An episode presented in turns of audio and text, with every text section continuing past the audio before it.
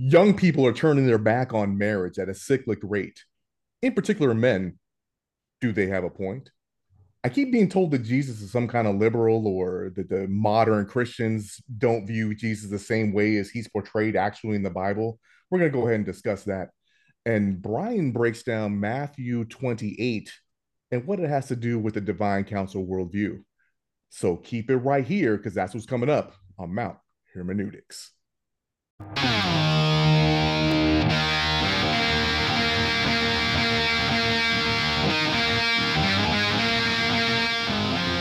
You're listening to Mount Hermeneutics, where three Marines give their perspective on God, faith, and spirituality with a heavy lean on the Divine Council worldview. This is not your grandma's Sunday school, nor is it always for the Christian faint of heart. Nothing about who we are or what we say make us experts, but you better believe we'll have a take, and perhaps it won't suck. I'm here for diversity purposes, maybe. Dre's our diversity hire. We had to check that box. Non-Trinitarian, not because I'm a Negro. So, shut your filthy holes. It was like soft R slavery versus hard R slavery. They didn't. Oh yeah, fellas, what's happening? I'm Andre Bibbs, and you can reach me of my namesake in Facebook and Instagram. My DMs are open there. Hit me up. And I'm joined by my two lifelong friends. Matthew, what's up? Hey, what's going on, everybody? Let's see, which is the best social to reach me at? Probably my Facebook. So it's Matt Moore on Facebook. I'll throw a link to that. That'll be down in the belows. I'll probably start trying to develop my X handle a little bit more. That might be an easier way for us to communicate. So maybe that'll be an easy way to break this into the show, because it's a little more wide open. But yeah. Hey, Brian, what's new with you, man? Hey, guys. Yeah, I'm Brian. Thanks for, I almost said tuning in, but that's a TV phrase or a radio phrase, and they're not doing that. But we're old. Sure. So, you know. Yeah. Well, I'm not. But, I didn't know we were doing the interpersonal social thing, but I like my privacy. I'm just Brian. Then don't, right? Yeah. Well, so if Brian's not going to, Brian, if you don't want to give out your socials, your direct socials, people can reach you through the show, right? Like they can comment on our direct channels to the Facebook channel or the group or the YouTube channel directly, and we can my blog, thethirdhelix.com. There you go. Which has my personal address, so kind of defeats the purpose, but that's okay. That's all right. All right. Yeah. How are you guys doing? Man, we're doing okay now. Kind of a weird, we're a little nervous about being sick. Both of my kids. Well, so my daughter she had COVID last week, and then we thought my son had it also. And then he was feeling sick again on Friday, and he just tested positive. So we're a little stressed because we've got to travel to Orlando for the finals for that Miss Veteran America competition that Carrie's competing in. So she'll be competing Saturday, Sunday of next weekend. So we'll have to adjust our recording, but that's just for the rest, for the three of us. It won't affect the listeners. But yeah, so we're just crossing our fingers that she doesn't come up, sick right before we had to board a flight. Well, I was over at your house on Wednesday, and you were? I didn't catch anything. Well, that's good. I'm glad. I'm way less healthy than all of you, so I definitely would have caught something. Well, I'm glad you haven't yet. I hope you don't. Thanks. Yeah. All right. So we'll give you all the socials at the end of the show, where you can reach us through the show notes. And remember to share the show with your friends, hit like, subscribe, all that jazz. And here we go. So our first topic is marriage. And what we've noticed probably over the last few years, especially if you're into the the podcast space with the conservatives that talk about marriage a lot, we see that we kind of already get into people that are left-leaning lately on TikTok and things of that nature, that they go ahead and kind of poo-poo marriage. lots of divorces, lots of trends where people stay single or they get married, but they don't have kids. But kind of a new thing that's happening right now is that in the conservative space, a lot of red-pilled young people that are in the podcast / influencer space are also talking about not being married. So I think last week, Pearl Davis, to just throw out a name, she has her little, with just pearly things, and she put some stats out about marriage, and the Daily Wire whole crew went in on her, which probably boosts her a little bit, because here, the way she put it is, hey, I've been watching these guys since I was in high school, and now they're actually attacking me on Twitter. So that's great. I can actually debate the people that I've been listening to debate for so long. She's not the only one. What did she say? Did she say something specifically? Or yeah, her specific thing is that men shouldn't get married because it's not a good deal. It's not a good deal for men. The system is set up against men. The system with divorce and money, and basically where the system is incentivizing women to get divorced. So because of like childcare laws and alimony and all those kind of things. All that. So I didn't see the video. Was she saying they shouldn't, or she just says, I don't know why they do? Or was it kind of both? Kind of both. Okay. Well, or she was saying, I do know why they do, and it's the system, and we need to change those judicial laws. I think her feeling about it is that the system is rigged, and these conservatives, these tradcons, these traditional conservatives that are into marriage, with the amount of influence that they have, that they should work harder to change these judicial things, instead of just, as she would say, push marriage on young people. So she's saying that, I'm just trying to so she's saying, hey, the right is kind of supposedly the champion of marriage. Yes. And yet the system is designed in such a way that greatly favors the woman. And if they, the tradcons, as you put it, want to see marriage continue, then it's up to the right to basically overhaul or adjust the legal system such that it has more of a balanced impact to both sides of the equation. I think that's what she's saying. Yeah, yeah. I recognize it's not what you're saying. You're just reporting it. Yeah, yeah. And and then she goes on and like, hey, perhaps Matt Walsh, Ben Shapiro, and Michael Knowles don't know what they're talking about. One, because they actually haven't hit the age where most men get divorced, and they're all not divorced, right? And yeah. And two, divorce is a lot easier on rich people, so pay to play. So here they attacking her, saying, well, you're not even married, you're in your early 20s or mid 20s, whatever, however old she is, and you're telling us about marriage when you're not married. But really, it's just her talking about, this is what I'm seeing when I talk to the men who come out on the other side. Mm-hmm. Another big quote she talks about is his suicide rates. So the average man who's, a factory worker or a blue collar guy who kind of sets up his entire pension, his whole life based on his family and taking care of them, gets divorced, loses half his stuff, never gets to see his kids. And the suicide rate for that guy is a lot higher than it is for everyone else who commits suicide. And being that we have this suicide and anxiety problem that we have, then why are we pushing these men to get married? When, as Pearl would say, she doesn't even think women should vote, right? So she's like, women are trash.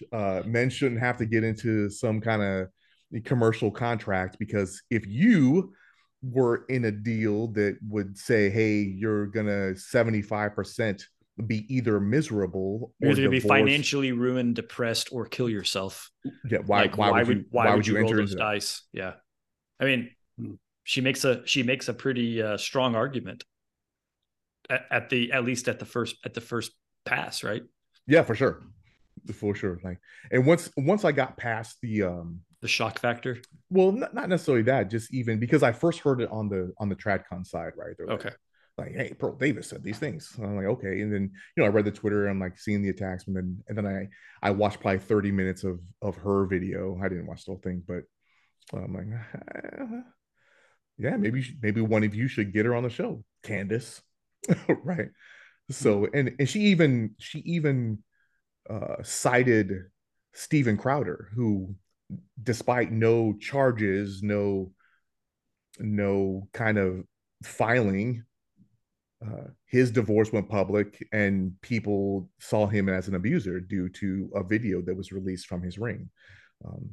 Even though the Daily Wire never covered that or covered the divorce, Candace Owens in particular did mention it because they had a little beef, and things were mentioned, and then she mentioned Crowder and his divorce. Which is, I mean, did he abuse her? I don't know, right? But right, there seems to be a trend that if there's some kind of reporting, like the Russell Brand thing going on right now. Yeah, exactly, like the Russell Brand thing. Yeah. Yeah, why should we get married? It's tough, right? Because I mean, there's there's the obvious reasons for it, right? I'll say this, I'll say it, and we can talk about it, but the purpose for marriage is to have a family, right? It's to have children, it's to reproduce, it's to continue the human race. It's both, physiological or, science, right? Like the requirement to procreate, but it's also biblical in a sense of, it kind of ties into, God's orders of Adam and his children to, go, or Moses after the flood. I forget when it was. And I'm sure Noah. Okay. Thanks. Yeah. I said Moses in the flood, didn't I? Noah in the flood, but he was after the flood, though. He was after Noah. Yeah. But it's to go out and populate and reproduce. That's what I'm here for. So that's kind of an obvious, but then there's also a lot of stats, and I think I've actually heard Pearl mention these stats, like single parents, right? There's some, the statistic is, and I'm going to butcher it, and we don't have a Jamie to pull it up in real time for us, but it was like single mothers and the likelihood of their boys ending up in prison. And it was really high. It was north of 50%. Right, I want to say it was 60-something%. Yeah, it's a stat that is put out there by all kinds of people from all kinds of angles, right? Sure. And then if the father is involved, it doesn't have to be married, but he has to be an involved parent. Then that number drops drastically. But then oddly, and at this point of that stat's not relevant to this conversation, but if single fathers, the statistic is the same as if they were married and together, right? And so the figure I'm finding, I'm your Jamie right now, since I'm not contributing Jamie much so far, but 70 to 80% is the claim going around.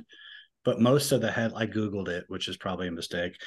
A lot of the headlines are dad refutes claim, kids raised by single mothers end up, et cetera, et cetera, et cetera. But anyway, those. But it was a really high number. It's a high number. It was shockingly high, right? And then that number drops down, precipitously down if the father's involved. And the point of that, when I was hearing those studies, was, and the way it was being presented was, it's all about, the need for masculine involvement and for children to be raised in that kind of an environment. But really what it comes down to is it's that nuclear family, and that, it's pretty hard to argue that kids stand a better chance of having a good childhood if they have both parents involved. I'm not getting into, whether it should be just the dad, just the mom, or, two moms, two dads. The point is, it takes more than one person. And I actually just watched some other, I was watching I forget the woman's name. I need to hit the button so I can remember her name, but she's been popping up in my feeds a lot, and she's given TED Talks. She's sitting in a chair, and, she basically explains the same thing, that, women weren't designed to raise children by themselves. Like if you go back to, Paleolithic times, hunter-gatherers and whatnot, one person can't raise a kid. Someone's off doing something. Somebody's got to be watching the kids and taking care of them. So, you know, without making this a, you know, a biblical thing, I don't think it's really hard to argue the sociological requirements of having parents raise kids. And that's the point of a marriage. Like, otherwise, what's the point?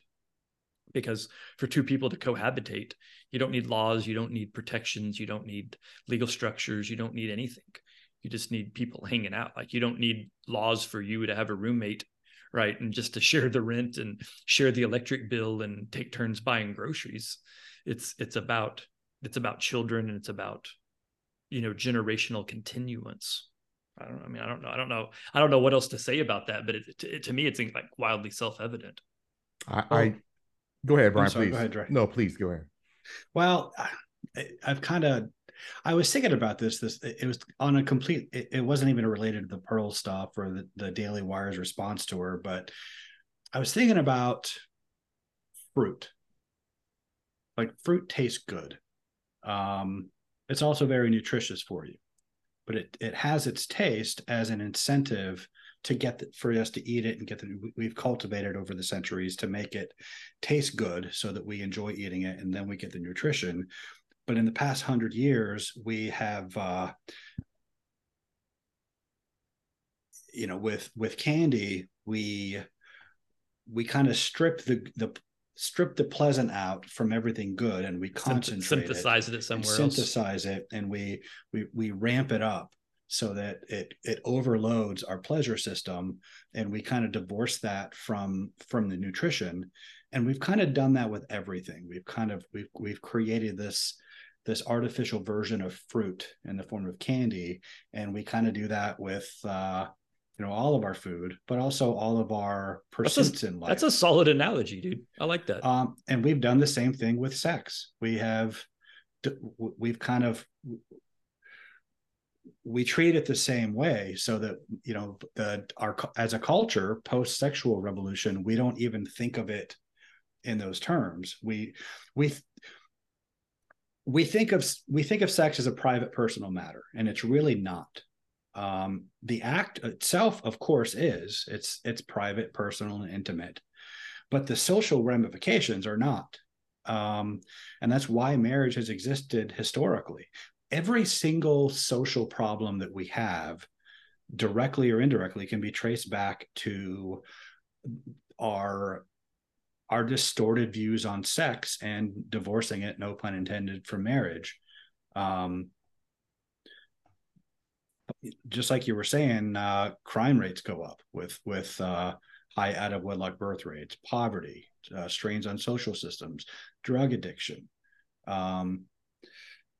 taxation to cover those, to meet the demands of those strained social systems, to get to they have to feed kids breakfast now at school to make up for the lack of it at home. We're kind of looking to government more and more to fill the gap, that not just with the sustenance of the child, but with teaching them values. All of this is because of our views of sex are completely distorted post-sexual revolution. So I don't disagree with you broadly with what you just said, but is it really that simple to say it's because of the sexual revolution? I mean, I remember on this show a few episodes back, you were talking about Asherah poles and big phalluses all over the Middle East. I mean, and I'm only pointing that out to say that there's been some type of sexual revolution that's been ongoing, right? It's not like we can go back to the 60s and go, aha, it was right there. Well, that's when mankind fell over, like the Romans, right? Yeah, having orgies and whatnot. Like, I wouldn't reduce it to that, but the sexual revolution itself was greatly helped along by the advent of the automobile. And also or we could go back to what Pearl said. It's because of the 19th Amendment. I mean, joking, but not. I mean, the idea of the equal rights movement, you know, the bra burning, women wanting to go to work, all of those kinds of things, right? Like those were all hand in glove. Interesting you bring that up, because when you look at like the top reasons why young men don't even want to get married, one of the top ones is women's independence and gender equality. So basically men are saying, hey, they don't really need me. She's doing her thing over there. Why do we need to get married? And I think that that ties into hookup culture, because the number one reason that popped up on this one survey that I looked was, I don't need paperwork to affirm that I'm in a relationship. Mm. Right. So. But is that feels like a cop-out, right?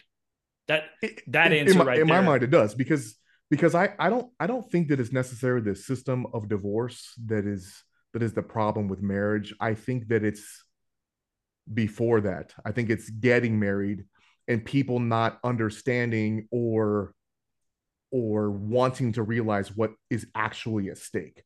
I think that we have trouble committing to everything. We don't commit to. I think we live in a disposable world, right? We use paper plates, we use a microwave, we have a disposable food, everything. If I don't like something, even our cars, even though they're $30,000, they're really disposable after 200,000 miles, right? Even before, right? Yeah. That's if you're a mechanic and you're good, right? So we live in this disposable society where we confuse. I don't know. I think if I understand what you're saying, we bring the wrong set of expectations into marriage when we do get married. Mm-hmm. Yeah, for sure. Mm-hmm. And it seems to be generationally getting worse. Yeah, because I know, like, you know, if we think back, so for those that are just listening, can't see how old we are. We're all in our mid to late 40s, right? So we're square in Gen X. And if you think about, you know, the boomer generation, you know, they were taught, you know, nothing's disposable, right? Because their parents were all from the Great Depression era. And so just the way they thought about things was different. And they had expectations that marriage was going to be hard. Like I've seen and read a lot of the documentation and, you know, talked to a handful of people from, you know, generation above me, us, that, you know, they didn't go into marriage expecting it to be perfect. And there was a lot of expectation that they were going to struggle and they were going to fight and they were going to bicker and then it was going to be work. And I definitely see in the younger generation now with my kids, at least specifically, and Dre, I'm sure you see some of the same, that they get into these relationships and they're just like, what do you mean this isn't perfect and easy? Like, I'm out, right? They're just tapping out left, right, and center. It's kind of like, I kind of blame Seinfeld. Right. You guys remember the old Seinfeld, like he broke up with the chick for any reason, right? She had man hands, or she was a low talker, or, you know, the bad lighting girl, or are they real or not? Like all of those different reasons, right, that he would break up with somebody. And I feel like that is really heavy in our, and it's almost like it drives or gives them the out or the excuse for the out, right? Like they're, well, like I was saying, the advent of the automobile is a big part of that.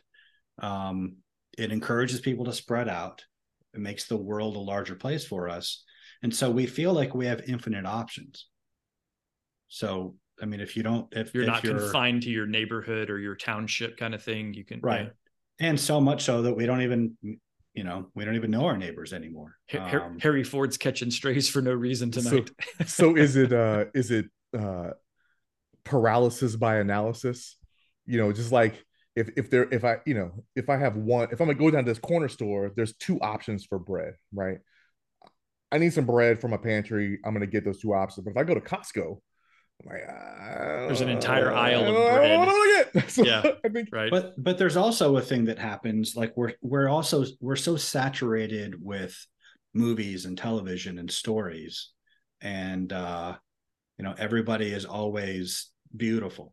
Men and women, and we identify with the protagonist. We see ourselves in those shoes, and it, for the same reason, like every guy thinks he can fight, because like every protagonist in a TV show or an action show can fight, and that's why he's the hero. And we kind of psychologically identify with that.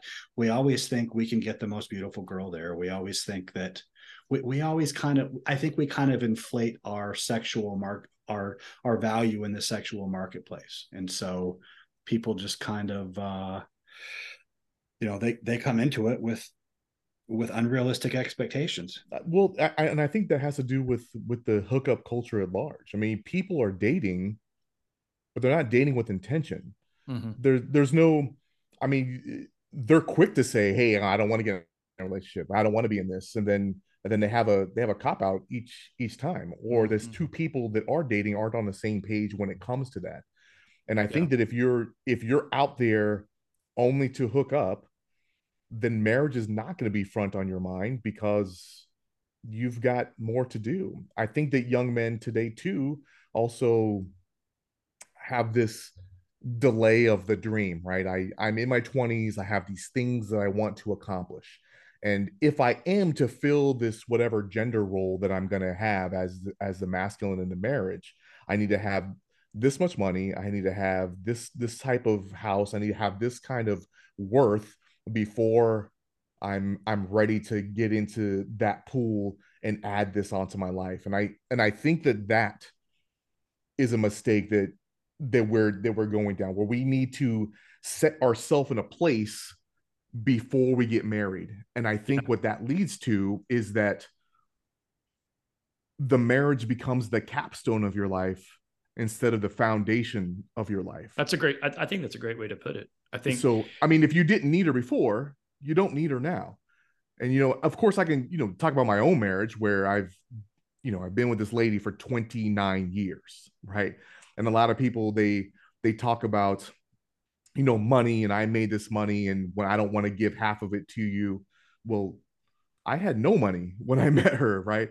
And she used her young youth to follow me around because I was a U.S. Marine.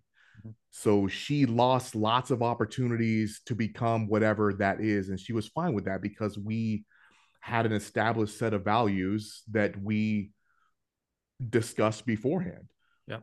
Even to the fact, even to the point that when we had children, she did work, but then, I mean, that's how we saw each other. That was our date. We had one car. I would drive her to work, and Matt knows how far Red Lobster is from NSA. Right. So we would make that drive. That'd be kind of our time together. Then I'd pick her up, and then we'd go to bed, and I have to get up and for my next shift. It was kind of cool because, you know, being in the job that I had, I couldn't really talk about work. I could talk about individuals. I could talk about personalities. But I couldn't talk about what I did.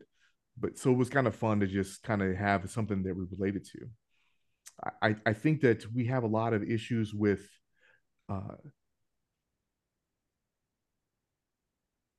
thinking that interests and values are the same thing, right? Mm-hmm. So like a lot of times, like, oh yeah, I met this guy. He's into fitness. He likes to hike. He loves country music just like me. And we're going to live together because he always wanted to travel to Paris, right? Like those are, but what does he think about trust and respect and affection and care, and monogamy, and guidance and reverence? You know, these are all the things. And maybe you really do have all those same values, but they're racked and stacked in different spots. So your arguments are going to have different weight when you have them. I'll just say again, what has worked for us. I'm like, we've over the years have created mutual interests. And to this day, a lot of things that we had interest in when we met are still not aligned, right? Like I know that she has no interest in watching the Lakers play on a Tuesday night, right? Just like I have no interest in walking into my personal hell called, you know, Home Goods or Hobby Lobby. But if I scored tickets and I said, "Hey, would you attend the Laker game with me?" she would make it a night and make it about me and come to see it. And if we're on vacation at some beach somewhere and she wants to walk into every single gift shop that's on the strip, I'm walking in there out of respect for her. I might complain, but just a little. I only throw a fit when we have to go back to the stores we've already been in. When she's like, "I want to go back to that one," I'm like, no, we already went in that store. That way, not back the way we came. So, but there's things that, you know, we have different movie tastes, but we also have the same movie taste together. We have different food tastes, but when we go out together, we've created this thing in this bond. And I think that's, you know, so Carrie and I have been together 25 years, almost 26. So we're right behind you. And I think that part of what you said is what's important. I think a lot of that's what's lost on younger people, is it's embracing the differences and then finding common ground, right?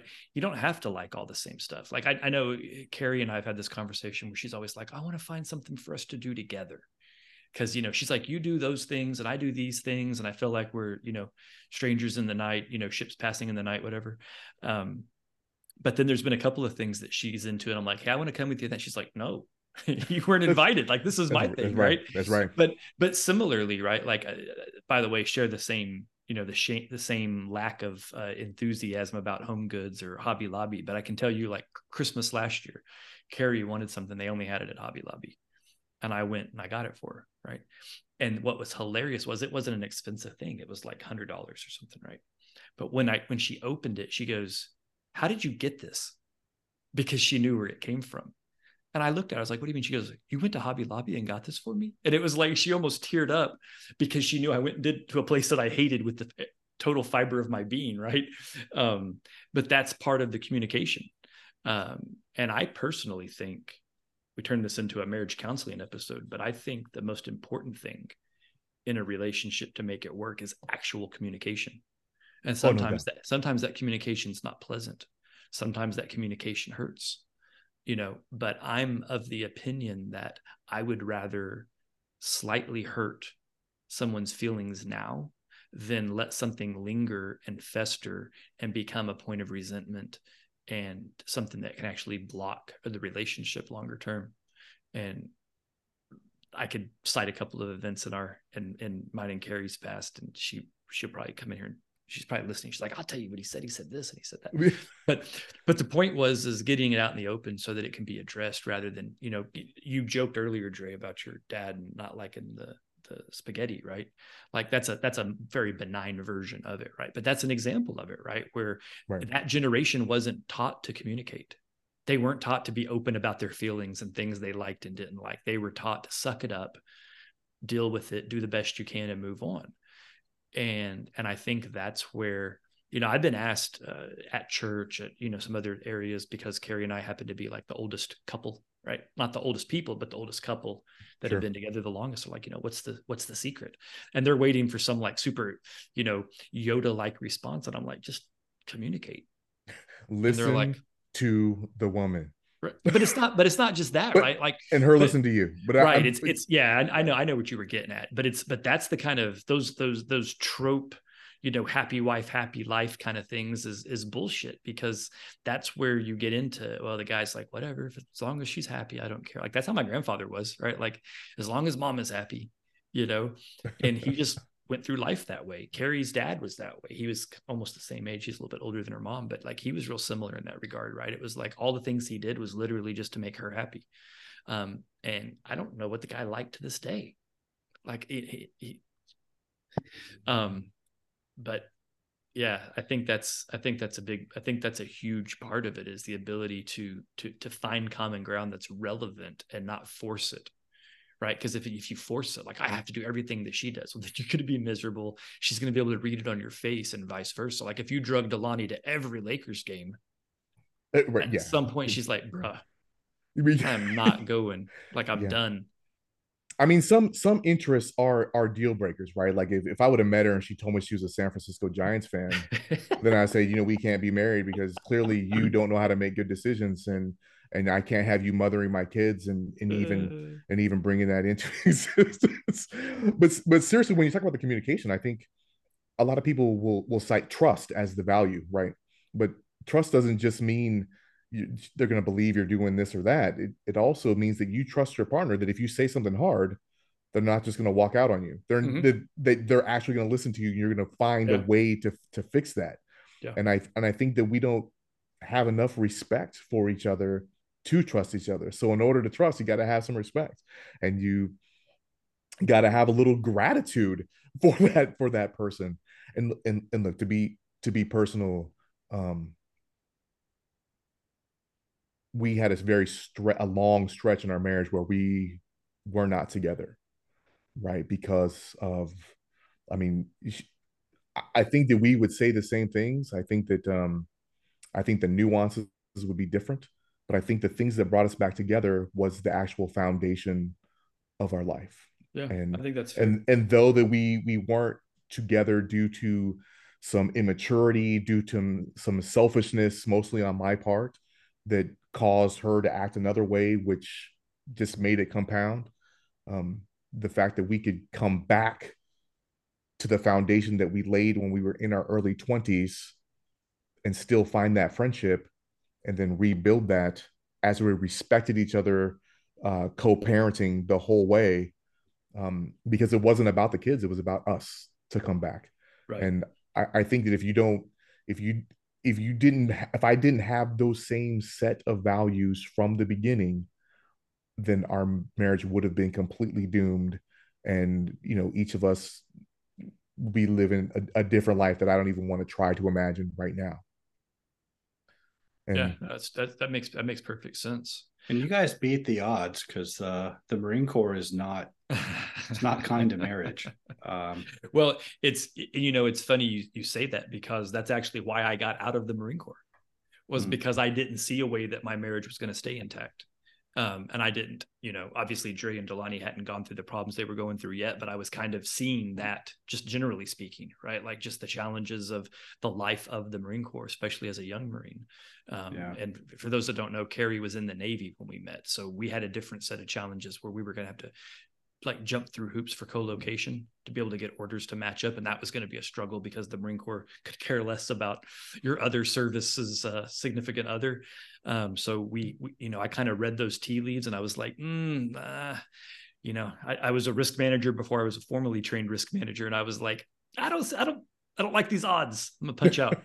And, you know, and I know without a shadow of a doubt, I made the right decision. I missed everything about the Marine Corps. The career in the Marine Corps would have been the easy part for me. Keeping my family intact would have been really hard. So I definitely, you know, yeah, for Dre and Delaney to have had those challenges, it's not surprising. But making it through, it's definitely, you know, a testament. Because I know for all of us in that, you know, that got married in that first enlistment, that the odds have got to be staggeringly against us. Just because we're, I think it is at that 75% mark, if not right. Higher, right? Like we're right. Probably the only two from our contemporaries. If we went back and did the math, like who else got married in their first enlistment that is still together? I think Botan and Tringali. I think they're the only ones that come. Did they make it? Yeah, here I am busting out names. Shout out, Chris. Maybe Mike Amy. Weathers. Was Mike Weathers married in his first enlistment, or was it second? I think because we didn't meet him until his second, right? Right. So, right. Yeah. Well, second tour, but not a second enlistment. Okay. So, I mean, so maybe that's the only other one of all of the Marines that we knew, and other service members even. John right? Tiffany. He wasn't married. He lived in the barracks. Oh. Well, he's been married forever now. Unless he was a Geo bat back then. I think he was. Was he? And hey, comment, John. Listen to my damn show. Yeah. What's up, Tiff? So, with your cranky ass. I don't know where we landed on that. Oh, go ahead, Brian. I was just gonna, as the middle-aged bachelor of the group, I don't have any marriage tips, but I can go on and on about why relationships fail from personal experience, but that's probably not helpful. You know. Well, with 7 combat deployments and how Mama handled home, I'd like to say that I was lucky, but I don't think I was. I think it was something that we created. I think that I chose right, and also I think Pearl and the Red Pill guys are like, hey, one of her poll questions was, hey, if you're married and your wife gains 50 pounds, is that a W? Or an L? For who? For the husband, for the man. These are man-centric questions. Oh. If your wife gained 50 pounds, is that a W? Is that a win? Well, it depends if she is anorexic or not before she gained 50 pounds. A lot of them said no. Like there's expectations, but again, that's something you have to lay out in the beginning. Well, I'll go ahead and share that since you brought it up. So that was actually one of the early conversations that Carrie and I had that she didn't appreciate. So I'll paint the picture. We're sitting at a family dinner. And by family, an extended family dinner. There's about 15 people at a table in a Cheddar's somewhere in Texas. I don't remember where in Texas, either Dallas or Houston. And Carrie and I had only been married for a couple of years. And I don't know what prompted it. I don't remember. But she hits me with the, if I got fat, would you still love me? And the whole table got quiet and looked at me. And my first answer was, define fat. Not define love. And the gist, and now I was super young at the time, right? So my ability to use my words wasn't very good. But the point that I was trying to make was, well, first of all, I'll always love you because you're, you know, at the time, mother of my daughter, not my kids. I said, I'll always love you. And I said, but I think you're asking me a different question. And she goes, yeah, would you find me attractive? And that was when I said, qualify how fat we're talking about. And I remember my phrase. I said, are we talking about just a little heavy, or are we talking about medically disgusting? Was the language that I used. And she's like, what's the difference? And I said, here's the thing. And I'm gonna be really honest. I said, it would bother me if you let yourself go that badly, because it would make me question what was going on in your head. And, you know, are you mentally, like, did something go wrong, or are you physically having something wrong with you? Like, there's a whole lot of side issues there. I said, but at the end of the day, I was like, I'm not really into really big girls. And she got all upset. And I understand why. And I understand how insensitive and cold this sounds. And for all the listeners, I was like 22 years old. So if you hate me for having said that as a 22-year-old, I'm sorry. But here's the point that I was trying to make with her. I said, look, would you rather me just tell you, yeah, honey, get as fat as you want, and then watch you eat yourself into, you know, morbid obesity? Or would you want to know that it does matter to me at some level? And, you know, there's an expectation that we take care of ourselves together. Because, you know, if I had lied to her, then, you know, 10, 20 years from now, she's, you know, I don't know what qualifies as medically disgusting, 300, 400 pounds for a woman, you know, a little large. And I wouldn't feel the same about her that I do now. And then our relationship would suffer. And then I'm a liar because I told her it was okay. I mean, you know, this isn't going to be received well by the high calorie Americans that are listening to the show, but like that's just a reality for me. And I felt it necessary to be honest with my wife. And I was, and, you know, she's brought it up to me, as you can imagine, an innumerable number of times in the past 25, 26 years. Right. But it was just an example of me being honest with her. And, you know, somebody's in the comments probably going to tell me that I'm the reason that people have eating disorders, and that might be true, and I'll own that. But what was important to me was being honest with my wife and not lying to her. And I knew what the answer was, and I wasn't going to lie to myself, so I could lie to her with good faith or with a clear conscience. So, as the middle-aged bachelor of the group, maybe this doesn't mean much, but what if you'd asked her the same question? I mean, we always kind of vilify the man for wanting his wife to stay, you know, young and hot. And by the way, she is still young and hot, for those that don't know my wife. So like my evil plan worked. But I mean, you know, women want attractive men too. It's not like we have a monopoly on that, on wanting physical attractiveness. I think we value it a bit more than women do. For sure. But I mean, I think that's what a marriage is. You're not just committing to staying with the person, no matter how bad it gets. You're committing to making sure it's as best as it can be for the other person, and counting on them to do the same thing. And part of that is taking care of yourself, understanding that the person you married is not an angel, is you can't expect them to be happy about it if you let yourself go. And I think that was what the 22-year-old me was trying to say, right? Like it was a little bit more sophisticated of an answer than, you know, don't be medically disgusting, but like, you know, that's what came out. I would have just been like, ew, no. But, you know, we really do need to, I think we're just creatures that live for others and are here to serve. And I think that a lot of people that get divorced, a lot of their sightings are, he didn't make me happy. Mm-hmm. She didn't make me happy. I want this thing. They're not it, without even trying to find some common ground. It's like, well, you know, I'm not in love, so goodbye. Yeah, we fell out of love. We're different people. Right. Rather than have those uncomfortable conversations to try to get back to center. Or maybe it's just because I got married poor, and I don't think Delani's going to slap me for saying this, but she was not in shape when we got married. So she actually, over the course of our marriage, lost 100 pounds. So she went from a plus size lady to a Zumba instructor, spin cycle, yoga, right?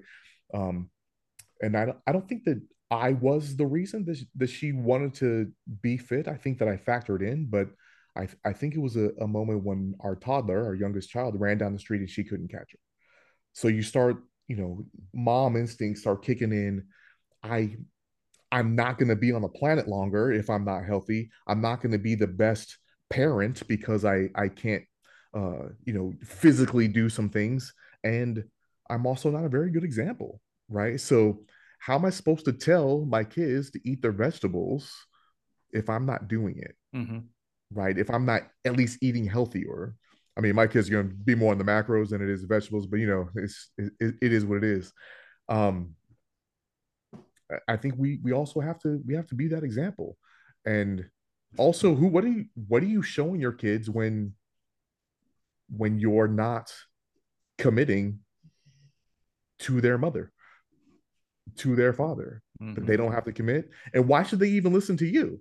Right. So here they are, they have to commit as a child, and you have to commit as a parent.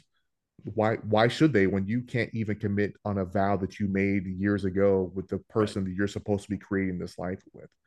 I think that we just don't recognize the stakes that we're in. I agree. And that's why they all fail. But if you see the stakes, envision the stakes, and then commit to them, I think that marriage will have a much, much higher success rate.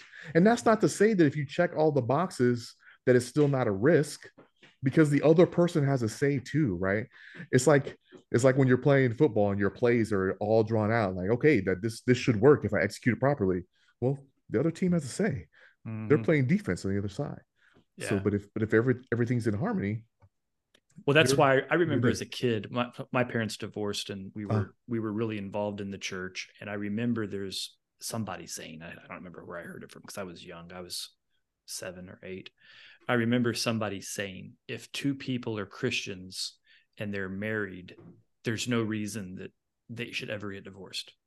No reason. And I remember hearing that as a kid. Yeah. I mean, that was very, I don't know if it was Southern Baptist Church at the time. I was too young to know denominations, but it was very, much, you should just pray on it, make it happen, make it work out, et cetera, et cetera. And I remember even as a kid thinking, that's, it's a bold strategy, Cotton. Like, like I remember thinking that as a kid, and then my parents got divorced, which, as you can imagine, then put some weird thoughts in my head as a young kid, right? I'm like, well, wait a second. Some pastor said that if two people are Christians and there's no reason to get divorced, and my parents just got divorced, so which one of them aren't Christians? I remember that happening, and that kind of being in the back of my mind also. So, you're right. It does take both sides. Both sides have to try. Both sides have to work. And admittedly, this is one of the things, Dre, that you and I have talked about that I think the Jehovah's Witnesses are super cool with their whole, marriage being the centerpiece and not doing Christmas, but, celebrating the anniversary of the parents and that kind of stuff. I think that's an amazing, I think it's a really good kind of centering behavior, rather than focusing on some fictitious fat dude. I mean, he's not fictitious. He actually existed, but he's not still alive. This mythical dude that drops presents off. You're getting presents because you're all committed to your parents' marriage, and the marriage is healthy and strong. And that's why we're all here today, that you kids all exist because of our marriage. So have a day, treat yourself. And honestly, as a child, that's one of the things that helps my brother and I cope, by missing out on holidays. Right. Oh. So here I am down the street, everyone's got presents on December 25th, and we don't. Right. So But on January 16th, which is my parents' anniversary, we had our own celebration, and it was a big deal. My dad made a big deal of it, and so did my mother, and we all exchanged gifts, and it was, you know, it was basically Christmas, right? You know, but it was the centering of the family. And I think it's cool. It is one of the things I've appreciated of my crazy childhood. I would hear by motion that all Christians no longer celebrate Christmas in the manner that they do and celebrate their anniversaries. We should have a whole podcast on this because I got things to say about Christmas. I think we will. Yeah. I also think that we went long on this segment, but hey, look, just because statistics say you're going to divorce, it doesn't mean that you are. Just like there's statistics on auto wrecks and things of that nature, but if you drive better, the likelihood of you crashing your car is much better. Don't drive like a jackass. Don't be a jackass of a husband/wife, and your marriage will be better. Right. Put in some work, man. The life isn't easy. Nothing we do is easy, and everything that we do is hard is usually worth it in the end. So, except I would, for the record, being married to Carrie has been the easiest thing I've ever done in my life. That's Carrie with a C, Carrie. She's pretty good to you. I started to say I outpunted my coverage, but you wouldn't have understood the analogy. He said he's banging on the Hamilton best of wives, best of women. Right. No, but I mean, you know, it is still work, and you know, everybody's got to lean in. And if you're showing up to a thing saying like, you know, what's in it for me, then you're looking at it wrong. It's more of the JFK speech, right? You don't ask what marriage does for you. You ask what you can do for your marriage. And if you're approaching it that way, it's going to work out as long as you're both doing the same thing. But that's all about selection. And it's more about that than anything else, right? It's about picking at least with the right things, you know, that you're looking for. And just like I tell my kids and told all my Marines before they leave the office or the house, don't suck. Right. Just don't suck. But there is a broader topic here to consider about the obstacles to marriage to marriage lasting are greater than they've ever been, and the obstacles to even starting a marriage that's set up for success are greater than they've ever been. I mean, the world has transformed dramatically over the past 100 years, and we don't think of it that way because we're in it, and it most of the features of the modern world that create these obstacles, they were here long before we got here, but we haven't really adapted to them as a civilization. Like it used to be, most people didn't travel, you know, 50 miles from where they were born, and so all of your options are right there within, you know, a horse riding distance.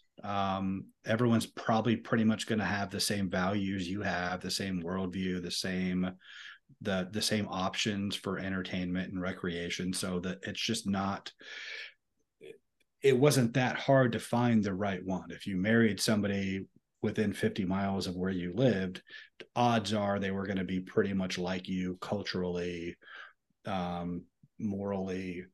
They'd have the same set of expectations. We just don't have that. Yeah, anymore. But that doesn't. But you're presenting that as if that's a good thing, and I don't know that I would agree with that. In fact, I would say for marriage in my marriage that it worked out that we are from different cultures.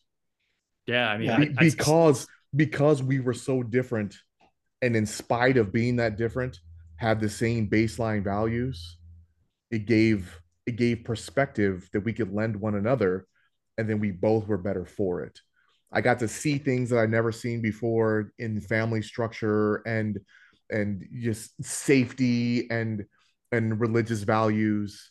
And I don't know what she got out of me, but I think it's just the diversity of Southern California, and even in her own church, the difference between Salt Lake and San Diego is night and day. So I think that she got to add perspectives, which added to her wisdom, and it made her and made us who we are and where we're going. Yeah, I think this is, Brian, I don't want to discredit what you're saying or dismiss what you're saying, because I get it. Right. And I do know what you're getting at. I think that the perspective is you're viewing that from the lens of a person who's still single, right? Well, yeah, and you're seeing that as the primary challenge. And I'm not saying that's not a challenge, but I also would argue. Yeah, that I don't deny that. I'm not saying a marriage is automatically doomed to fail if you come from that diversity of backgrounds, as you guys as you guys demonstrate. But yeah. But the fact is, I'm on the other side of a growing statistic of people, failing to find that lifelong spouse or getting divorced if they do. And yeah, it's made me think a lot about why that is. What kind of obstacles did I go through that, mm-hmm. Through most of human history up until 5 minutes ago, those obstacles weren't there. And so we didn't have these, and it's not just, birth rates are declining all over the world. I mean, this is actually the decline of marriage and the decline of marriage success, along with the decline of, a lot of the children who are being born, it's out of wedlock, which leads to, all the social problems we've already discussed, but birth rates themselves in general are down, which is going to lead to population collapses. And, that it's not looking good for the next 20, 30 years of humanity if we keep going in the direction we're going. It's good if you're Bill Gates, right? It's what you want. Yeah, well, if you're an anti-human demon, it's awesome news. With big moobs. Well, yeah. And I also think there's probably a big challenge from what I'm seeing, just with my kids, but more my daughter and then guys that I know like you, Brian, that I think every year that you go without being married, I think it makes it that much harder as you go down the path, right? Because you become more kind of locked in your ways, and like I think that was one of the things. Like I was 20 when I got married. Yeah, same. And so, Carrie and I talk about this. We grew up together. You know what I mean? Like it's kind of weird to say that out loud because we were adults, but we weren't, and I'm sure I'm saying this now as a 46-year-old man. And I'm sure when I'm 66, I'll be like, I didn't know shit back then when I'm in my 40s, kind of thing, because perspective is so important to it. But we talk about this all the time, that we grew up together and we learned so many things as a young married couple, and some of that was how to raise kids, right? Like a lot of your child raising when you're young, it's an experiment. You're like, I don't know what to do with this kid. Let me try this and see what happens, and hopefully I didn't break him, right? And then then you look back and you're like, oh, they're still alive, sweet. There's a lot of that doesn't get talked about. I think a lot of people think that there's like some kind of magical clarity that you get when you're married and have kids, and you just know what to do. And like I never had a clue. In fact, another issue. I'm sorry, go ahead. I was going to say this one time, and I won't get into what happened. It's really personal, but Alyssa had committed a transgression, and she and I were having this big heart-to-heart. And we were sitting in her room, and it wasn't a fun conversation. She was in a lot of trouble, and I remember her being kind of snippy with me, which was cute because she was the one that had messed up, not me. And I said, "Hey, I'm going to let you in on a secret, but you got to promise not to tell anybody, okay?" And she was like, "Okay," and I'm like, "No, I'm serious. You can't tell anybody." And she's like, "Okay, Dad, I won't." And I leaned over and I'm like, "I've never raised a kid before. I don't have a freaking clue what I'm doing." And she kind of laughed, right? She broke the tension in the moment. And I was like, everything that I do when I make a decision or ground you or whatever, like I'm just throwing dice down. I'm like, let's see what happens. Oh, crap. Screwed up. Craps, or hard 4, or hard 8, whatever. Like it's all guesswork. And so that's all the more reason why, I think to a certain degree, getting into I'm actually strangely an advocate of getting married as young as possible versus waiting for the quote unquote perfect person, because I think that's part of the problem. I think, Dre, you said paralysis by analysis earlier, and I think that's a lot of what's happening is I think people are overanalyzing and they're looking for perfect rather than realizing that perfect is just what's in front of you. And there's this culture that says to go out and sow your oats, spend your 20s sleeping around and hooking up and, and just kind of going through people. And, you're not really set up for marriage that way for either sex. No, not at all. Right. In fact, going back to, I just made this comment, this just kind of hit me in real time. I remember one of my pastors, and I don't remember which pastor it was, so I can't give him credit, but they were talking about the word perfect and that we use the word perfect to mean without fault. But biblically, whenever God talks about perfection, he's talking about perfection related to his design, which is different from how we see perfection from a scientific view, right? And so the point of that being is that, Dre and Delaney's marriage was perfect for them. It wasn't a perfect marriage in a scientific, if you graded it out, right? But it was what was right for them because they made it work and they've ended up with 3 good kids and all those kinds of things, right? And I think sometimes we're looking for real perfection, and what we need is perfection of the event when it comes to life, because life is messy, right? Like the whole thing is one big messy ball of bad decisions and emotion. And you kids out there, you hear the horror stories of once you're married, it's over. I promise you, as a young married person, I had way more sex than you. Just promise. I don't care how studly of a dude you are, picking up chicks and hoes at the bar, doing those things. Oh, that's funny. By having my best friend at home with me every day, and you're not wrong though. And it's even better too, because we get to explore and experiment, and you can laugh. Do the things and laugh, and even if like, hey, that wasn't good, you suck. All right, well, I'll do better. In fact, give me about 8 seconds. We'll get back in here. But but also a lot of people that don't want to have kids, they cite like, hey, you're stuck at home with kids. I'm doing whatever it is that I want to do. Chelsea Handler all the time. She'll have on her Instagram. She's at the top of some big beautiful mountain. Well, guess what I get to do? And I'm to cope. Chelsea Handler and I were born the same year. My kids are now grown. So I get to do all the things that she does, even though she gets to do a little bit more because she's rich and I'm not. Okay. But I also had the feeling and the experience of the other stuff. I had my son and my daughters and my grandchildren and my wife. And when I go sit at the top of the mountain, I'm not taking a picture alone. I'm taking a picture with her. Right? I'm doing all the things with somebody that I, as Matt would put it, grew up with. I'm telling you, if it works, if it sticks, like it's way better than being single and by yourself. Why? I've done both, and I've come out the other side. If it does not fit, you must acquit. That's right. So Chelsea, I know you watch.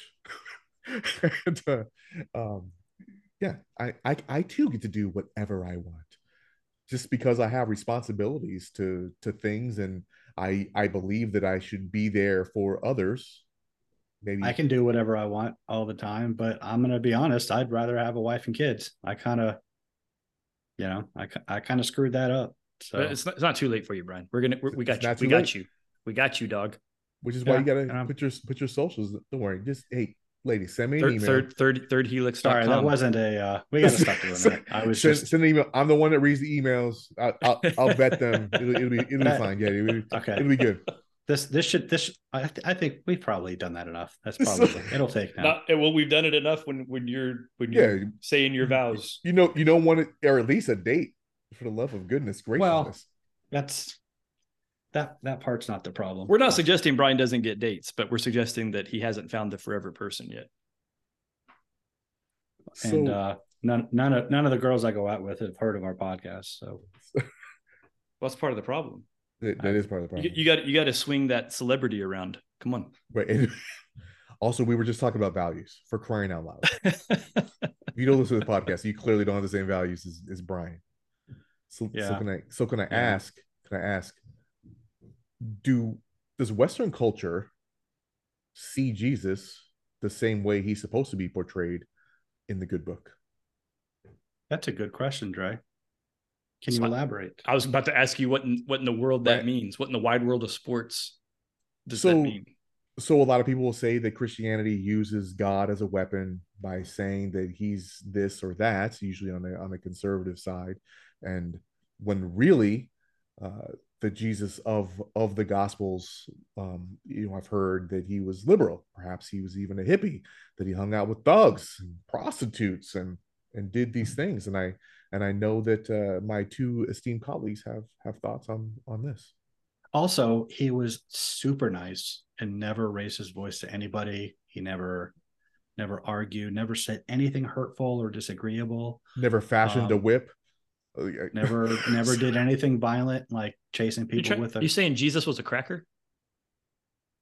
Whip, crack away, whip, crack away, whip, crack away. That's from Oklahoma, and that's for both of you. I have not seen that. Okay. Yeah. But so was Jesus a hippie? Was he a liberal? No, he was not. I mean, so those are two different things, first of all. Well, right? Yeah. Like you're throwing all these different words out. There's a lot of overlap, though. Right? Well, I mean, there's a lot of overlap. There can be, but there doesn't have to be, right? Well, that's why we have you, Matthew. I mean, I would not say he was a hippie. I think where that conflation comes from is there was a lot of communal dialogue, right? That Jesus was known to have said, right? I'm talking about giving up your belongings, helping each other. I think that's it, as far as I'm aware of his writings. It was that communal concept, which was more about the time than it was about his socioeconomic belief system. And he typically said that in a specific context, in a parable, or he was trying to make a point with it. Well, it wasn't a parable. The rich young ruler came to him and said, "Rabbi, what must I do to inherit eternal life?" And Jesus said, "Well, what's the law say? How do you read it?" And he conspicuously mentioned all of the kind of the horizontal stuff, like how you treat your fellow man, don't murder, honor your parents, don't steal, et cetera, et cetera. And Jesus said, "Well, we'll do this and you will live." And the rich young man said, "Well, all these I have kept since I was a boy." And so then he basically, because he left out everything related to God, and there's, and he was, a lot of times people came to Jesus with a question that basically amounted to, and this is kind of relevant to our marriage conversation, because it was the same thing when they asked him about, is it right for a man to divorce his wife for any reason? Mm-hmm.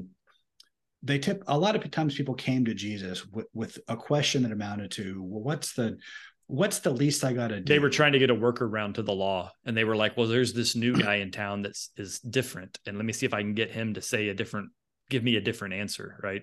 Well, part of it, but it was essentially, what's the least I got to do to keep the law, to keep God off my back, to placate God, so I can put these questions of righteousness and pleasing God behind me and pursue what I'm really interested in. Like, if this was the rich young ruler just wanted to enjoy his wealth. Mm-hmm. And so when Jesus answered them according to those terms, if being justified under the law, it was, oh, well, easy, absolute perfection is the answer you're looking for. You have to be absolutely perfect and give up everything, give it to the poor, and then come follow me. Or it's not right for any man to divorce his wife for any reason, because in the beginning God made them male and female, so that the two would become one flesh, and a man will leave his father and mother. And I kind of mixed up the order, but the point is absolute perfection is the standard. But anyway, to your point, the point was not, in order to be righteous, every person has to give up everything that they have and give it to the poor, and then be homeless and impoverished. It was just in that specific instance where he was trusting in his wealth as his main value in life. So I kind of got us off track a little bit. I don't think you did at all. Was Jesus a hippie? That's so. But so why do you think there's a push to say that Jesus was these things that are kind of Western values today? Like, well, it's a modern version. Own your truth. And... It's a modern version of what Brian just said, right? It's people So if you back up, the religion has been used by people for societal control since the beginning of time, right? It's probably one of the stronger stances that fuels atheists, right? They're like, it's not real. It's just this thing that people make up so that they can control other people. But societal control is a real thing. And, you know, going back to Jesus's era, and that's a lot of what he accused the Pharisees and the Sadducees of, right, was using their position of influence to their benefit, which is what led to the whips and the table flippings and all that kind of stuff as a more specific case in point, right? But, and for those that, I mean, I guess we probably shouldn't just gloss over that in case somebody's listening and go, what are you talking about? I don't remember the verse. I'm sure Brian does, but there was an instance where Jesus, John, for sure. Okay. Jesus happened upon a temple, and the temple was full of, I'm just going to say people. Some of them were priests and some weren't, but they'd essentially turned the temple. There are money changers, right? But they had turned the temple into a flea market, for lack of a better term, right? There were people doing loans. There were loan sharks. They were, you know, they were selling things, and well, there was a lot of stuff going on that was under, you know, being done in the temple. And they had turned the court of the Gentiles into a place to sell sacrifices. Like that was the main thing, right? Like people would, like you had to travel from, pilgrims had to come from far away. You couldn't bring your livestock with you. So people would just bring money to buy a sacrifice. And so rather than set up shop outside of the temple, they would set up in the court of the Gentiles, which crowded out. If Gentiles wanted to come to worship, then they had to do it amid all this livestock and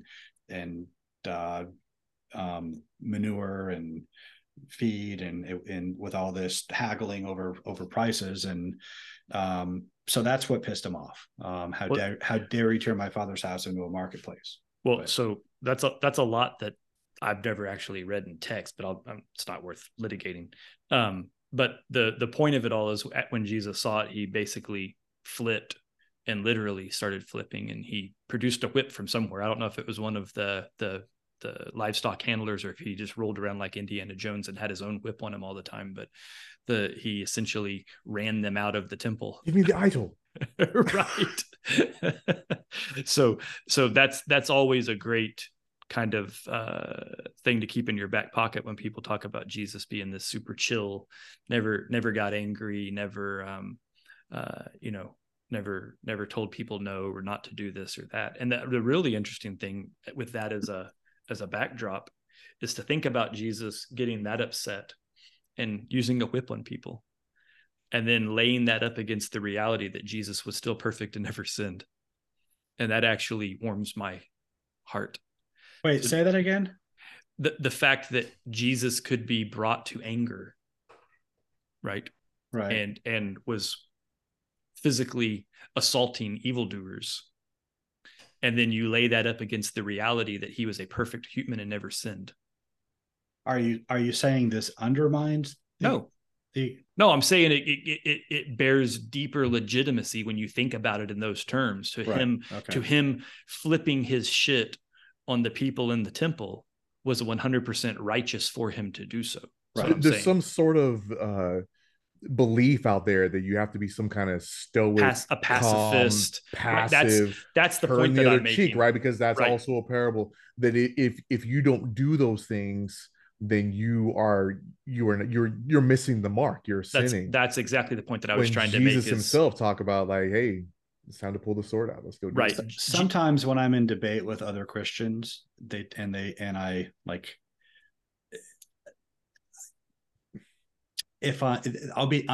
tell me I'm not being Christ-like because I might call them out on if they're being intellectually dishonest, or you should start carrying a bullwhip with you. Well, I tell them, and you should be like, you know what, you're right. I do that rhetorically. I tell them, Q John Williams. I tell them, you're right, you faithless, perverse generation. How long should I stay with you? How long should I put up with you? Yeah. You brood of vipers. Yeah, because he said that to his own disciples when they couldn't drive out a demon. And so he wasn't, he was always kind, but he was rarely nice. Well, I, you know, it's funny. it'd be a long-winded story to bring back up. So I don't know how to regenerate the whole conversation. But I remember once a while back, Dre and I were having a conversation about prophets. And I made a comment that, you know, an easy way to determine if a modern day person is a prophet is just listen to them speak. And if they seem like a normal, well-adjusted human, they're probably not a prophet, because most of the quotes by biblical prophets, they seem to be kind of in a different mental state, right? And I'm just, this is Matt talking, right? That it strikes me that they had so much going on in their heads. If they could actually hear the voice of God on a constant basis, that would put you in a really different kind of mental state of being, as opposed to a regular person just kind of interacting. And it would be really hard to just make casual jokes and, you know, kind of be a flip human being when you actually can hear God's voice telling you what's wrong with everybody around you, right? Like, and I get that sense, like you said, that he wasn't necessarily a, you know,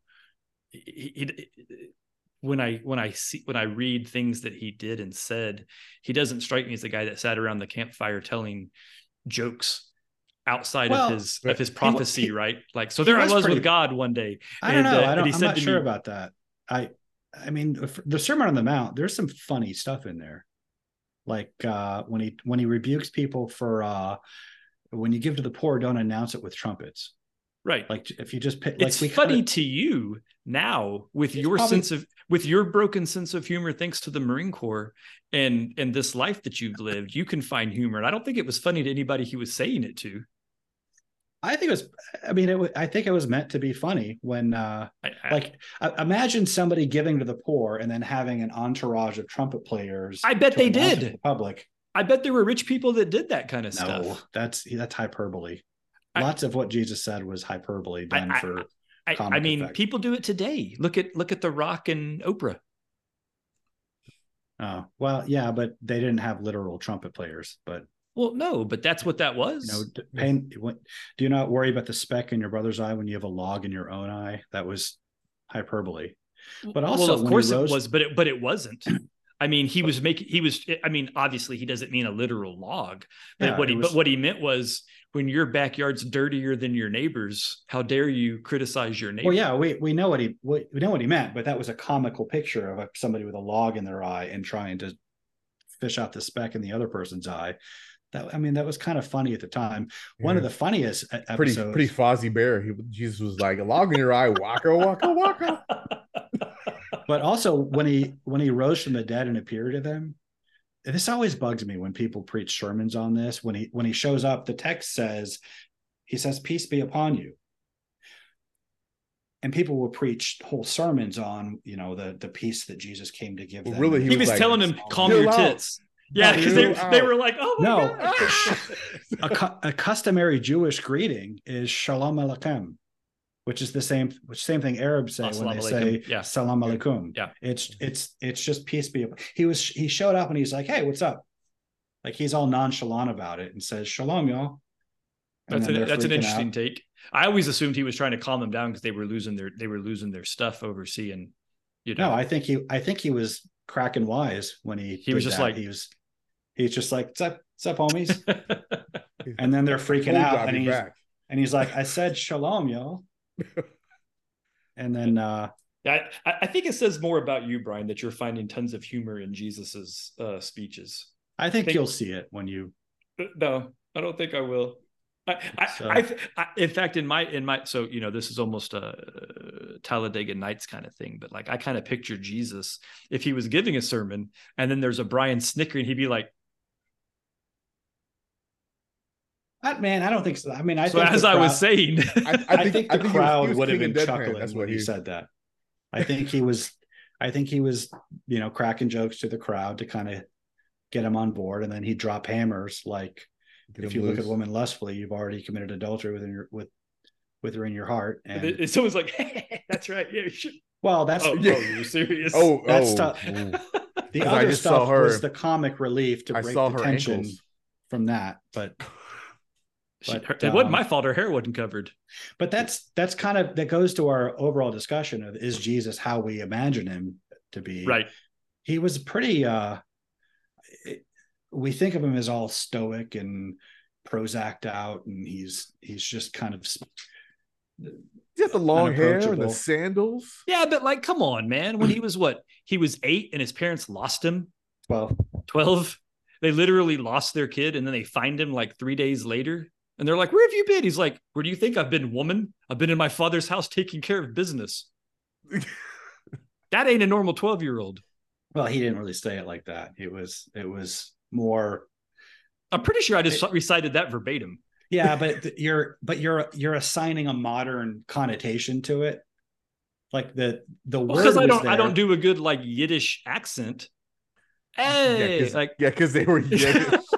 they were German. But I mean, a lot of stuff Jesus said was pretty hilarious, and he had a pretty biting wit that I think would have almost certainly got laughs at the time. I mean, look, I know for a fact that God has a sense of humor. Otherwise, I would be dead by now already. But like that notwithstanding, I don't know that I read much humor into the words of Christ. Well, pray about it. You'll God, could you show me the humor in your words? ask God to help you lighten up. No, I don't think I need help with that. So I don't. But I don't think we got anywhere with this. I think that we still just see that dude the way we see him. So what I was starting to say to answer your question directly was, I think it's very similar to what Brian was saying about Jesus in his day, right? Like people were coming to Jesus trying to get him to give them back doors or circumvent parts of the law. Hey, Jesus, what do you think about this? They're hoping he would give them an out, right? Like an easy button. And I think that's much what people are doing today is they're trying to mold things he said or did such that it can justify their behavior, even though despite the fact that they know it's wrong. Like, so back to the log in your eye, right? Like, I mean, Metallica probably made it overly popular, but the whole judge not lest ye be judged yourself is probably one of the most widely used misquotes of Jesus, right? At least from my point of view, from what I've seen, like it gets used all the damn time. And every time it's used, the person is suggesting that we're not allowed to judge. And this is absolutely not the correct interpretation of that comment, right? Like the commentary was, you should strive to be righteous so you can then hold your brothers accountable so that they can also strive for righteousness because, you know, iron sharpens iron, all that kind of stuff. Like that's where that's the point, right? The point isn't, oh, you're right, I can't judge because I got a pole in my eye, so I got to turn and look away and not watch what you're doing, right? Like, it's no, I got to pull this out of my own eye so I can help you, so we can help each other and we can all be better together. But that's not how pop culture would have you believe that to mean. The irony of that is to judge someone in the sense he's talking about is to exercise authority over them. Like that's what right. When it talks about the book of Judges, these were leaders who rose up. Judging is to exercise authority over someone. Right. That doesn't mean saying that what you're doing, calling evil good or good evil. But the irony is when they say that, what they mean is if you're not a good Christian unless you're condoning sin. Right. Right. But what they are doing is deciding on their own authority that what God has condemned as sin is actually okay. They're basically putting themselves in the position of God and deciding that, well, because actually, I don't know that I agree with that. What I think it is they know they're wrong, but they believe Jesus said, I'm not allowed to tell them they're wrong. Well, that's actually because why would they care about my judgment if what they were doing was okay in God's eyes? I think, sure. I mean, but I'm just taking the meaning of their words on their at face value. And yeah, you're probably correct in psychologizing them. Although I do think that we have such a shallow understanding of what morality is that, like, you know, we a moral compass requires an external reference point, just like a compass needs magnetic north for the needle to work. Mm-hmm. So a moral compass needs an external standard. Most people just have a moral compass and don't think about where the needle points. They think, and they're not considering there's all kinds of other interference with it that throws the needle off. They just think that because they feel this, just their own unexamined feelings that have been inculcated into them by culture, by the stories they've watched that have told them, that have modeled values for them that they just kind of passively and uncritically accepted. I think a lot of people really think that just because they feel it, that makes it right. And that's for sure. Yeah, absolutely.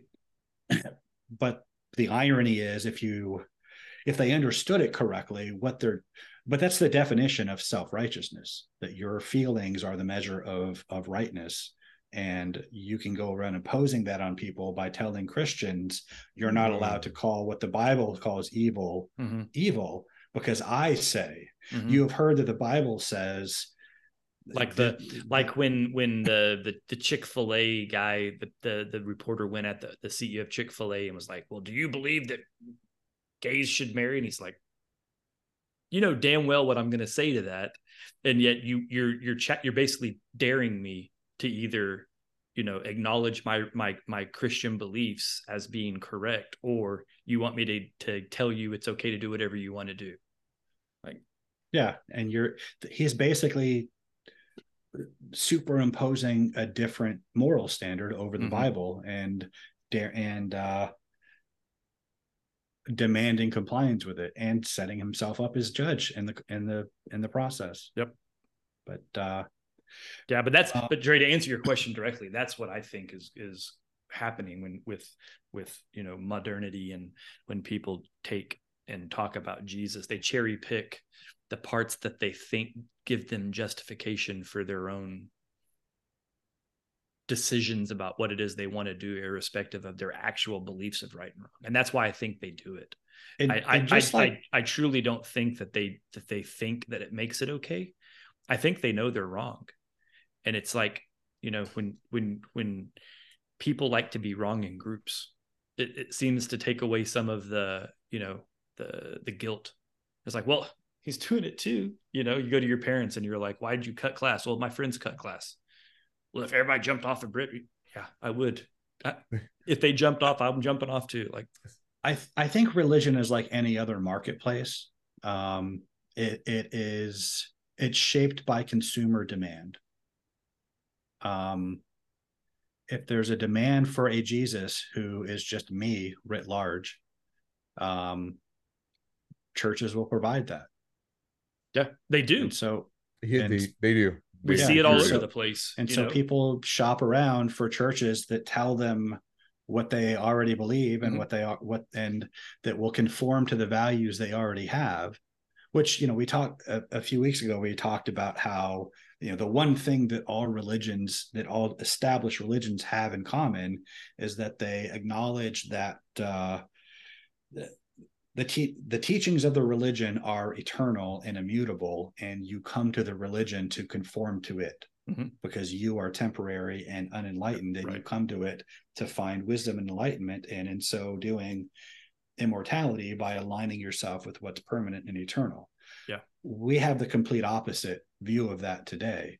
We have the Aleister Crowley version of finding the true will, except that version is so commonplace now that it's trite. It's just it is my observation that in that same vein that the United States Armed Forces have gone down the same path.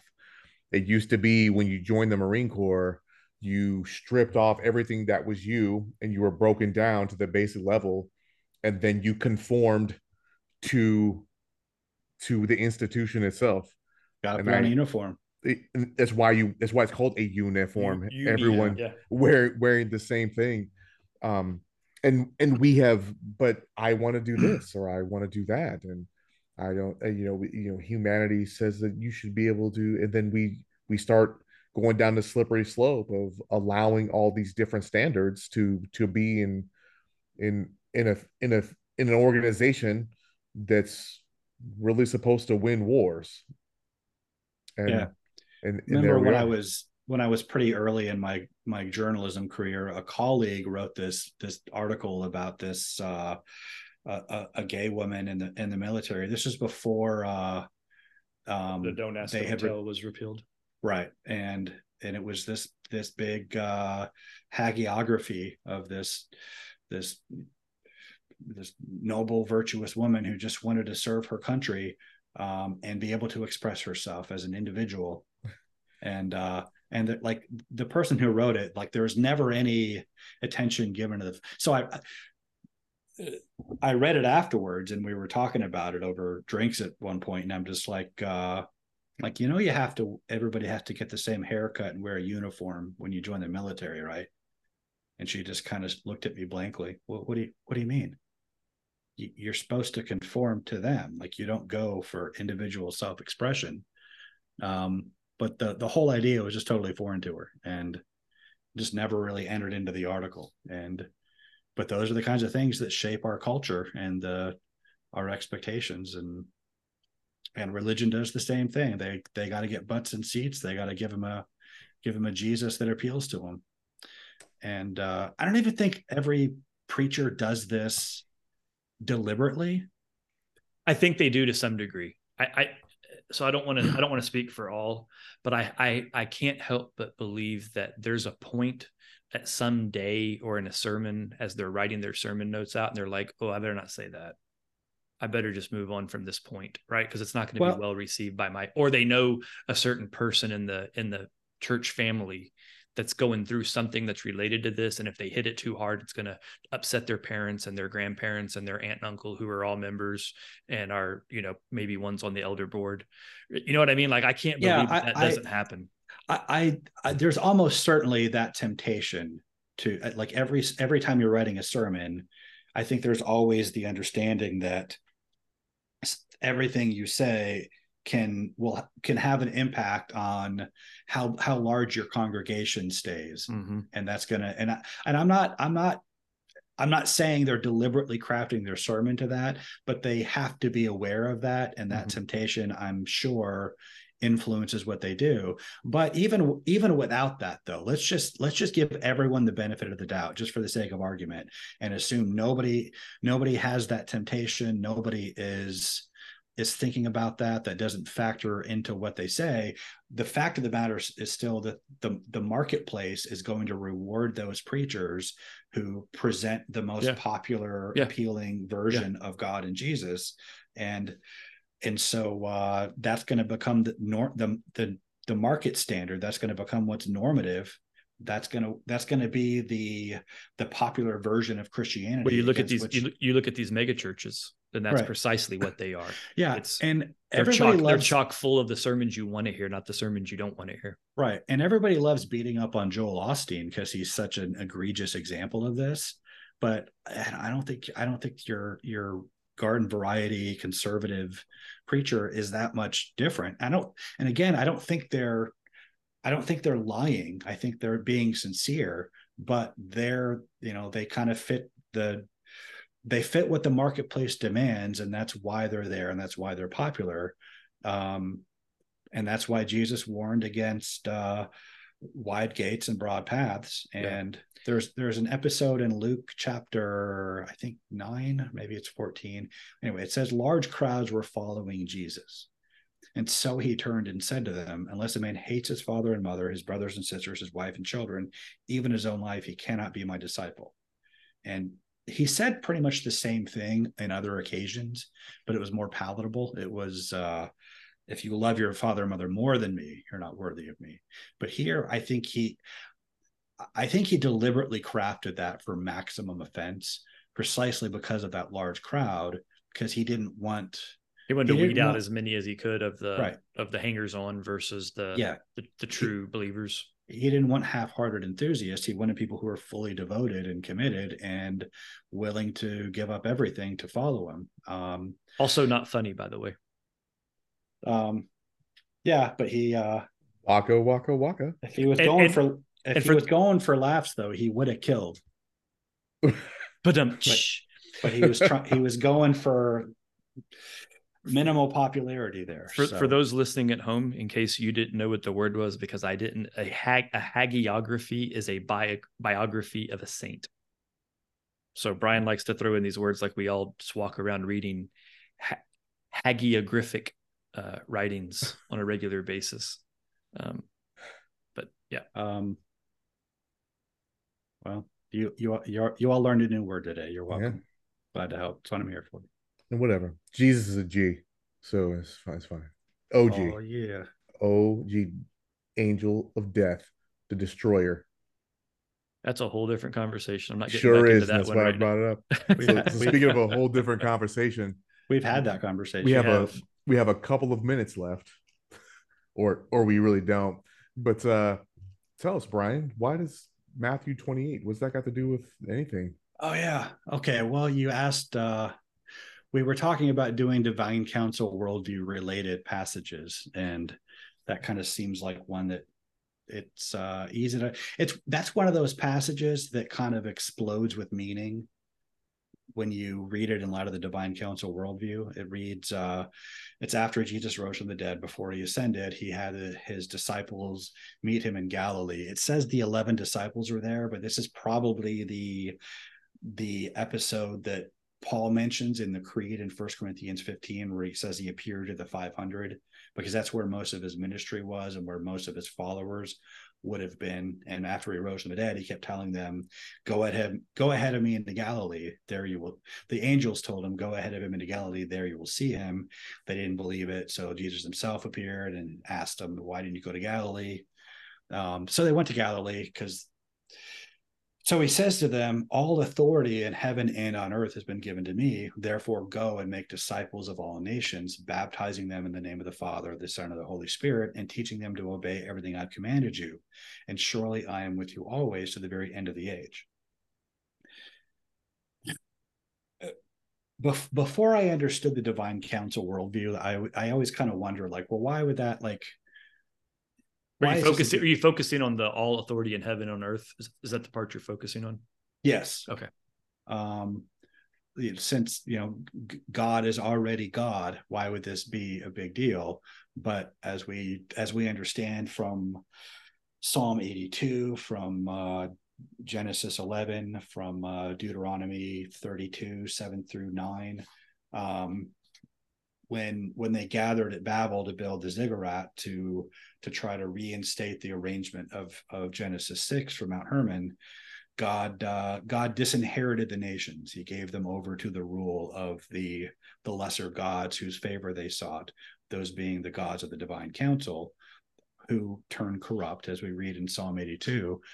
And we see a Divine Council setting in Daniel 7, of which Matthew 28 is the fulfillment, where it gives Daniel's vision of the four beasts, those being representative of the four empires of Babylon, Medo-Persia, Greece, and then Rome. And then the fourth beast was slain and destroyed while the others were allowed to live. And then he says, in my vision at night I looked, and there before me was one like a son of man coming in the clouds of heaven. He approached the Ancient of Days and was led into his presence. He was given authority, glory, and sovereign power. All peoples, nations, and men of every language worshipped him, and his kingdom is an everlasting kingdom, and his dominion is one that will never pass away. That Jesus was essentially declaring that fulfilled. And in that vision in Daniel 7, this was a huge... It talks about how thrones were seated and books were opened. This is the Divine Council seated for judgment. So the Son of Man was led into the presence of God and given this authority over the nations in the presence of the Divine Council after the fourth beast was destroyed and the others were robbed of their authority, were not robbed of it, but they were stripped of their authority. But essentially, Matthew 28 just doesn't make the same amount of sense without that understanding of what Daniel 7 is what's going on there, which only makes sense according to the Divine Council worldview. But and you see a lot of the idea here completed when Paul talks about this in 1 Corinthians 15 in the context of the resurrection, about how he must rule until all of his enemies have been put under his feet. Those enemies being the spiritual forces of darkness in the heavenly realms who sit on the Divine Council. So anyway, I could go on and on and on about that. And but it's I think that's a good point. And let me restate a couple of things, because I don't just to make sure it covered. When you kind of casually said, you know, the Divine Council, Genesis 11, et cetera, you know, just to make sure people understand, Genesis 11 is talking about the Tower of Babel. Right. And I think, I don't know that we've talked about that a handful of times here or not, but it's important. That's a key part of this, right? So you have to have the Genesis 6, you have to have the, you know, the sons of God and the daughters of men and the Nephilim, but then you get, and you have to have Psalms 82 and where the Divine Council's introduced, which is funny because it's later in the Bible, but it's, you know, the timeline's a little disconnected. It's almost like the writers assume that this, like the general story is already known. Right. And you're getting kind of correct. Like highlights of it. So when you look at Genesis 11, what's happening is everyone knows the Tower of Babel story, but just to be clear, what happens at the end of the Tower of Babel story is what's important, right? So I'm looking at right now, it's the King James Version that I have up.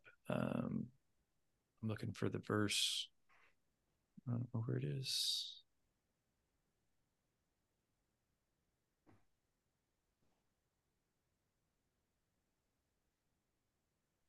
Oh, that's not a good version. King James Version doesn't explain it well, but it's, and I'm not going to slow us down to dig through and find this, but it's 11. Or wait, maybe it's not 11 when that's discussed. Does it come back? You want me to just read the passage? That might help. I'm looking at it, but it's not the part. It's not the verse that I'm looking for, because I'm looking for the language of the people were scattered to the number of the sons of God. That's Deuteronomy 32. Thank you. Okay. 7 through 9. That's what I was missing. So that's the verse that I was looking for. That's important. So the Tower of Babel is talked about in 11, but then in Deuteronomy, the story is retold.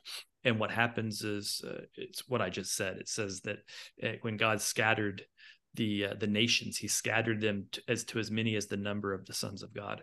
And what that's implying, and from a Divine Council worldview is really clear, is that he's distributing the nations to the watchers or to the angels, right, for governance and leadership, and then that is specifically what Christ was referencing in Matthew 28 that Brian just read, right? So after the dispersion, then Psalms 82 occurs, where Yahweh, God, the God, the Creator, is basically chastising his people, the members of the council, and he's chastising them for poor leadership and judging unfairly and a whole lot of other things.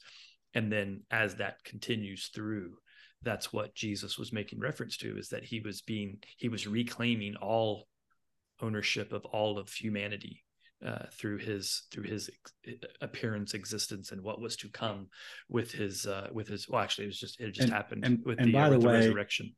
Next week, if we're going to do another passage on the Divine Council worldview, I'll do Acts 2, because that parallels Genesis 11, and I'll kind of explain all that. That works. So yeah, unless you wanted to, I mean, we could, if you want to tease it, or we can talk about it then. But one thing I wanted to throw out was I was watching an old clip of Dr. Heiser just earlier today, and somebody asked him about televangelists. It was about money and what was his view of how Christians should spend money, and he basically, and this had to be just before he passed. He looks like he's pretty ill. He's in his bed, but he says, look, he goes, I'm not telling you, you know, Christians shouldn't make money, but, you know, they should be earning money with an eye towards spending it to the benefit of the kingdom. He goes, as far as televangelists, he goes, I think they should all just be locked in prison for life. It's a pretty good little quip, but, It triggered in my head. I just watched it today, and then as we kind of talked just now, we touched on televangelism, so I thought that was apropos. Yeah, it's I have opinions on that. Of course you do. I mean, why wouldn't you? So I think with that, we'll just go ahead and wrap up. We've gone a while here, and I think we got through our topics.